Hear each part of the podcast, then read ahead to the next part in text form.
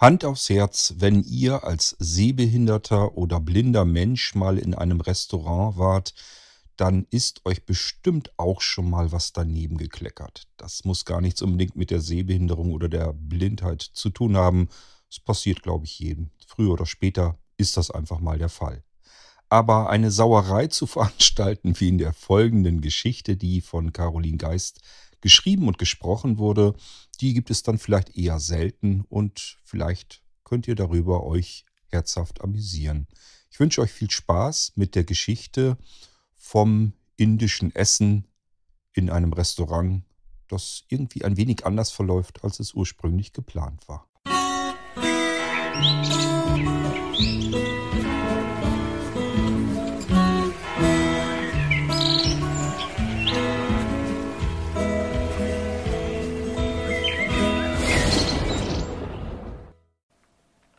Da kommt die Bahn, in der Moritz sein müsste. Er hat mich vorhin per Handy angerufen, er sei soeben in die Straßenbahn eingestiegen. Da er auch blind ist, will er beim Aussteigen mit dem Blindenstock klappern, so dass ich weiß, wo er ist. Die Türen gehen auf. Ich höre keinen Blindenstock. Mein Hund Billy wird schon ganz nervös, da er eine Straßenbahn, in die er nicht einsteigen darf, für einen unzulässigen Irrtum hält. Ich warte und warte. Kein Moritz. Ist er zu weit gefahren? Waren die Ansagen im Zug mal wieder falsch eingestellt? Schließlich nehme ich mein Handy und rufe ihn an. Wo bist du denn? Na hier, an der Haltestelle Tigerallee. Das kann nicht sein, dann müsste ich dich doch hören. Ich habe extra eine Frau gefragt, ob ich hier richtig bin. Aber hier ist es total still, nur eine leise Musik ist zu hören. Ich bin immer überzeugter davon, dass er an einer anderen Station steht. Bei mir sind viele Leute und Musik gibt es auch keine. Was machen wir denn jetzt?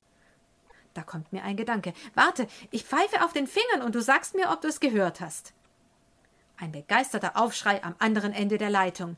Ja, ich hab dich gehört. Es kam von rechts. Nach kurzem Überlegen komme ich zu dem Schluss, dass Moritz ganz am Ende des Zuges ausgestiegen sein muss. Billy, der die Welt immer weniger versteht, lässt sich dazu bewegen, in die angegebene Richtung zu laufen. Und siehe da, Moritz kommt in Hörweite. Tatsächlich steht er im hintersten Winkel des Bahnsteiges, wohin sich kaum ein Mensch verirrt. »Himmel, ist das umständlich, dich zu besuchen«, stöhnt Moritz, als wir den Weg zu mir nach Hause antreten. Ich grinse. Zwei Blinde telefonieren hilflos auf demselben Bahnsteig herum. Das sollte man als Sketch verfilmen. Später wollen wir noch zum Inder gehen, bei dem ich schon einen Tisch für uns reserviert habe. Leider sind meine Eltern nicht da, so dass wir den Weg allein finden müssen. Ich rufe Carmen an, die mir den Weg beschreibt und mir sagt, wir müssten in der betreffenden Straße etwa 3-mal überqueren und dann sei das Restaurant irgendwann rechter Hand. Insgeheim zähle ich auf Billy, der schon öfter mit dort war und eventuell den Eingang finden könnte. Wir machen uns also auf den nicht gerade kurzen Marsch, Billy und ich voraus, Moritz uns nach. Es ist nicht möglich, dass er sich bei mir einhängt, da Billy erstens nicht für 2 Blinde schauen kann und er zweitens vor Moritz Stockangst bekommt, wenn der ihm vor der Schnauze herumwedelt. Damit Moritz uns problemlos folgen kann, halte ich in der freien Hand meinen Schlüsselbund, mit dem ich klappere. Wenn wir Leuten begegnen, muss ich jedes Mal lachen, weil ich mir vorstelle, wie seltsam diese Prozession wirken muss. Bis auf die Keramikwaren, die jemand unvorsichtigerweise vor dem Blumenladen aufgeschichtet hat, lässt Moritz alle Hindernisse unversehrt hinter sich. Einmal mehr bin ich um meinen Hund froh, der die Blumentöpfe weitläufig umrundet hat. Im Gegensatz zu Moritz Stock hat er schließlich Augen. Nun laufen wir die Straße hinunter, auf deren rechter Seite sich das indische Restaurant befindet. Nach einigen Überquerungen mehr, als Carmen sich zu erinnern meinte, und kurz bevor wir umkehren wollen, biegt Billy rechts in eine Nische ein. Ich stehe vor einer Glaswand. Was sollen wir denn hier? Will ich empört wissen, das ist doch nie der Inder. Ich glaube, vor dem Schaufenster irgendeines Geschäftes zu stehen, das längst geschlossen hat. Doch Moritz hat sich inzwischen beherzt weitergetastet und öffnet bereits die Tür, aus der es jetzt unwiderlegbar nach indischen Speisen duftet. Ebenso erleichterte wie überschwängliche Lobeshymnen prasseln nun von meiner Seite auf den sehr mit sich zufriedenen Billy nieder. Ohne das Tier wären wir an diesem Abend bestimmt hungrig geblieben. Leider ist heute mein Patenzer Lieblingskellner nicht da, sondern nur eine schüchterne Dame, die kaum Deutsch zu verstehen scheint. Außerdem ist es das erste Mal, dass ich ohne sehende Begleitung hier bin. Moritz und ich bestellen beide etwas, das wir kennen, da wir mit dem Angebot der indischen Küche recht gut vertraut sind. Nachdem die Bedienung sowohl den Topf mit Reis als auch das Fleisch mit Gemüse vor Moritz aufgestellt hat, will sie sich entfernen. Moritz versucht ihr zu erklären, dass sie ihm bitte etwas auf den Teller häufen solle. Schließlich scheint sie zu begreifen. Doch als Moritz seinen Teller inspiziert, findet er darauf nur etwas Reis. Dies wird korrigiert, als die Dame das nächste Mal vorbeikommt. Er schafft es tatsächlich, ihren leisen, raschen Schritt auszumachen und sie zu stoppen. Sie legt ihm vor. Leider so wenig, dass sein Teller kurze Zeit später schon wieder leer ist. Da ich mir lediglich eine Vorspeise bestellt habe, die bereits auf einer Platte serviert wird, habe ich keine Probleme. »Also mir ist das jetzt zu blöd, ich nehme mir selber«, meint Moritz verstimmt, da die Kellnerin weit und breit nirgends zu hören ist. Bei Moritz scheint soweit alles zu klappen. Doch nach kurzem hat er keine Lust mehr, den Inhalt der Töpfe mühevoll auf seinen Teller zu löffeln. Er besitzt in solchen Dingen weder viel Geschick noch die nötige Ausdauer. »Ich kippe jetzt einfach die Töpfe und löffle das Zeug direkt auf den Teller«, verkündet er zuversichtlich. Mir wird bei der Vorstellung des großen, auf der Wärmeplatte stehenden Topfes und des im Verhältnis dazu sehr kleinen Tellers etwas unbehaglich, doch Moritz wird das schon machen. »Klappt alles?« »Klar.« »Na, wenn er meint.« Als wir das Essen glücklich hinter uns gebracht haben, sagt Moritz verheißungsvoll, »Du, komm mal um den Tisch und schau dir meine Sauerei an.« »Oh je, habe ich es doch geahnt.« Doch was sich nach dem Überklettern meines Hundes und dem Umrunden der noch am Tisch befindlichen Stühle vorfinde, übersteigt meine kühnsten Befürchtungen. Überall vor Moritz befinden sich großzügig auf dem Tischtuch verteilt Reishäufchen und diverse andere Essensreste in beachtlicher Menge. »Ist doch bühnenreif, oder?« fragt Moritz erstaunlich gelassen. »Um Gottes Willen«, entfährt es mir entsetzt. »Das sieht ja grauslich aus. Bitte mach das weg. Das kannst du nicht so lassen.« »Na und? Die Frau ist doch selber schuld, wenn sie mir nicht hilft.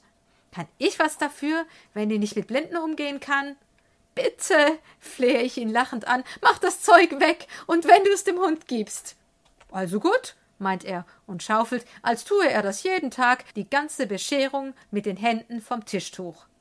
Während sich die Mischung aus Reis und Hühnchen auf den Teppichboden ergießt, bemerke ich entsetzt, dass die Gespräche um uns herum völlig verstummt sind und einem eindeutig uns betreffenden Gelächter Platz gemacht haben.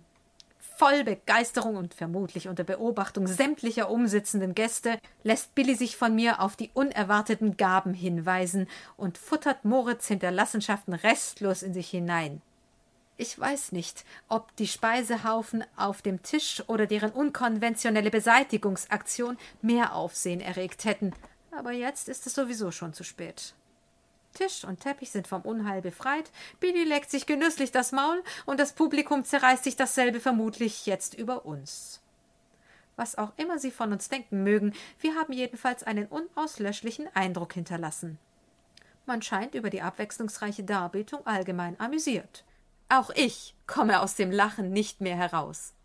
Die Kellnerin, sofern sie das Zwischenspiel mitbekommen haben sollte, lässt sich nichts anmerken und serviert uns den gewünschten Mangosekt, den wir uns jetzt redlich verdient haben, wie ich finde.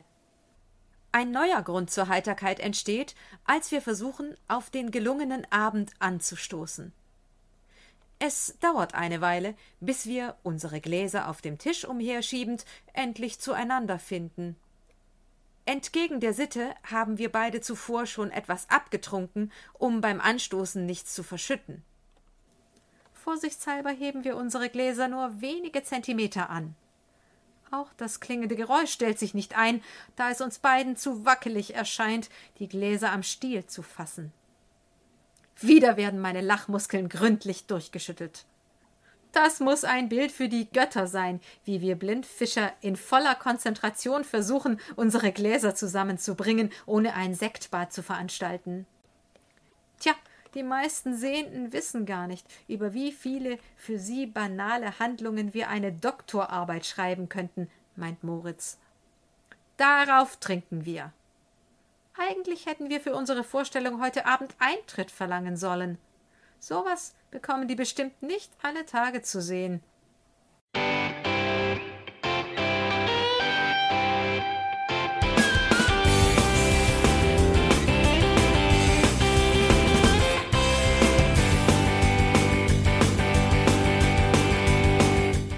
Das war Irgendwasser von Blinzeln. Wenn du uns kontaktieren möchtest, dann kannst du das gerne tun per E-Mail an Podcast@blinzeln.org oder über unser Kontaktformular www.blinzeln.org. Blinzeln schreibt man in unserem Fall immer mit einem D in der Mitte.